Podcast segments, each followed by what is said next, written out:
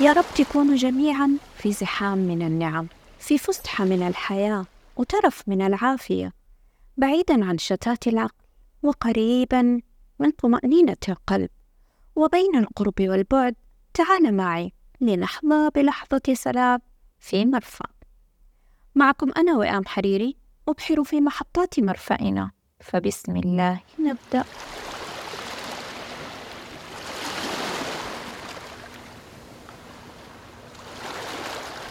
تطوير الذات على حافة الطريق هو عنوان حلقتنا اليوم.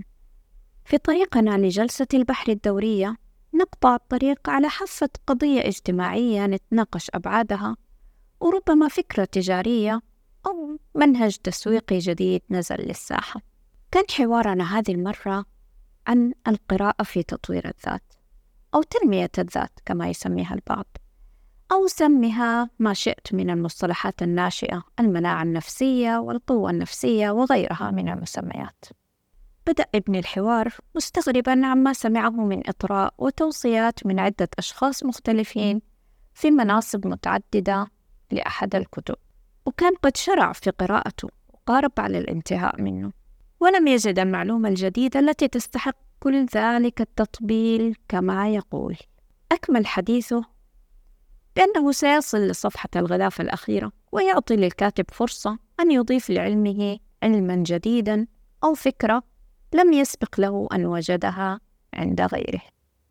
استمعت لرأيه استماع واع خاض في الحياة شوطا لا بأس به من التجارب.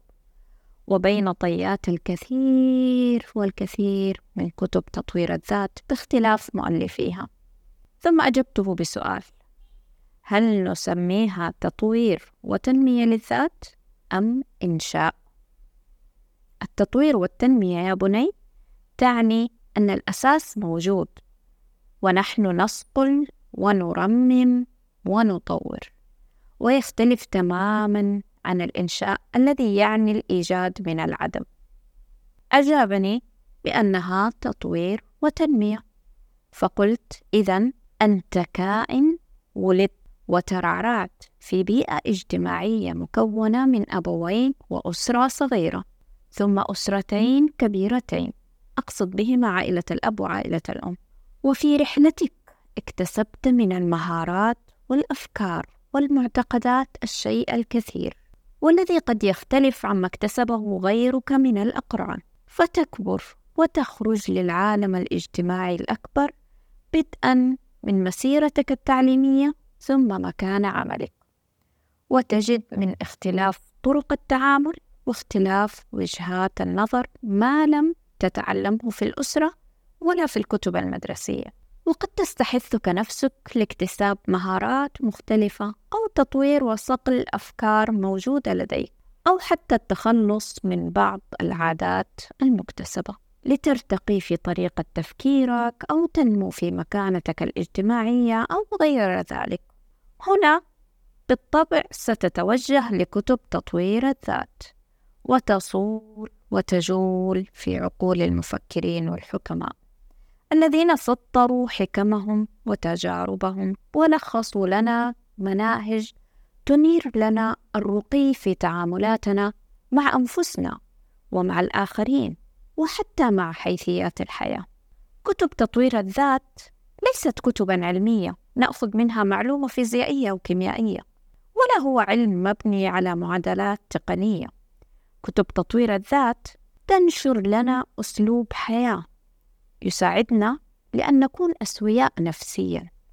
أقوياء صحيا وفكريا. نقوى على مواجهة الحياة بأفضل طريقة وأقل خطوره لذا هي تقلل علينا جهد البحث وعناء المجازفة في بعض المنحنيات. غالبا في كتب تطوير الذات سنجد آراء مختلفة ومعادلات غير منتهية لأن المعلومات فيها تعود قيمتها للقارئ حسب بنيته الداخلية وحسب مغزاه من القراءة. طيب لو سألنا نفسنا إيش تأثير قراءة كتاب في تطوير الذات على حياتي؟ إذا ما كانت مادة علمية هل قراءتي هي تمضية وقت وملء فراغ أجيبك صديقي المستمع. حسب ما كونته عن هذا النوع من الكتب خلال رحلتي معها لسنوات طويلة. كتب تطوير الذات تهذب مع وجه من السلوك تفكك ما اشتد من العقد في الطريق تنير ما أظلم من ممرات الحياة تكسبك قوة داخلية تواجه بها الحياة. تلك القوة قد لن تكتسبها من توجيهات الأسرة ولن تجدها في الكتب الدراسية ومراحلك الدراسية. ناهيك عن أنها تبسيط للنهج الإسلامي الذي جاء به نبينا محمد صلى الله عليه وسلم فهو المعلم الأول والملهم الأكمل والمتمم لكل خلق كريم.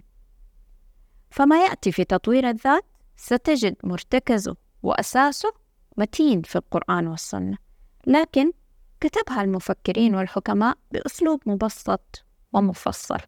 وأخيرا صديقي المستمع تأكد أن قراءاتنا في تطوير الذات لا تعني أن الحياة ستفرش لنا وردا. ولا أن تكون معطرة بأرق العطور الفرنسية. لا أبدا. كل ما سنحصده أننا نكون قادرين على استقبال الأقدار بروية فالخير فيها نستبشر ونفرح به والشر يصيبنا فنسترجع ونتماسك عنده.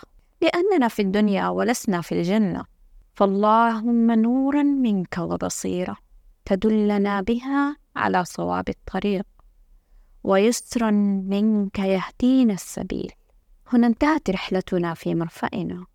ويستمر السلام يغمرنا إلى حين أن نلتقي في حلقة قادمة مع لحظة سلام أخرى في مرفأ.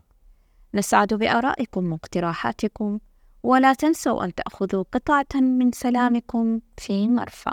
عبر حساباتنا في منصات ال social media تويتر انستغرام يوتيوب ساوند كلاود ومنصتنا الرئيسية على podcast.